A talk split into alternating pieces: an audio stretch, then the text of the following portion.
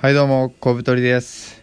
小太りの意識低いラジオ始まりました。このラジオはですね、えー、頑張りたくないすぐ疲れるという意識の低い小太りが人生を快適にサバイブするための方法を教えるラジオです。皆さんよろしくお願いします。はい今回はですねちょっと初の試みで僕が、えー、読んだ本の紹介をしていこうかなと思います。僕結構本読むの好きでえっと多い時は月30冊ぐらい本読むこともあります。なんかあの電子書籍を買うようになってから本当に気が狂ったようにポチポチポチポチしててもう Amazon にめちゃめちゃ貢献してます。はい。でえっとどんな本読むかっていうと、まあ、ビジネス書が基本的に多いんですけど、まあ、たまに新書読んだりとかあとまあやっぱり漫画は結構好きですね。で漫画も電子書籍で買うようになってちょっとあの本当に財布が傷んでおります。非常に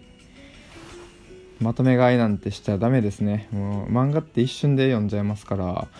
あのコスパあんまり良くないですね、まあ、そういう意味では普通の小説とかビジネス書とかの方がいいです。はい。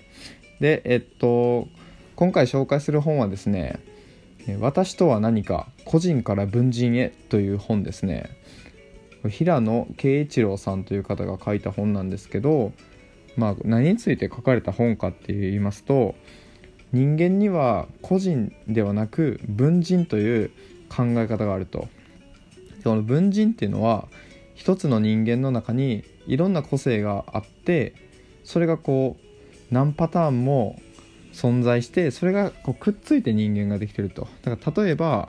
これを聞いているリスナーの方にも友達といる時の自分家族といる時の自分、えー、恋人といる時の自分会社でいる時の自分っていうようにこういろんな人との関係性の中に自分が成り立っていてその数だけ、まあ、自分が存在してるという、まあ、そういう考え方ですね。でこの文人っていうのは分ける人と書いて文人と読みますね。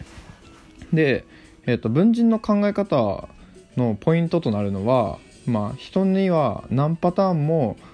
違う顔があるよっていうことですね。なので例えば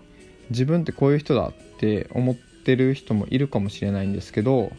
それは個性とか、まあ、個人っていうものなんですが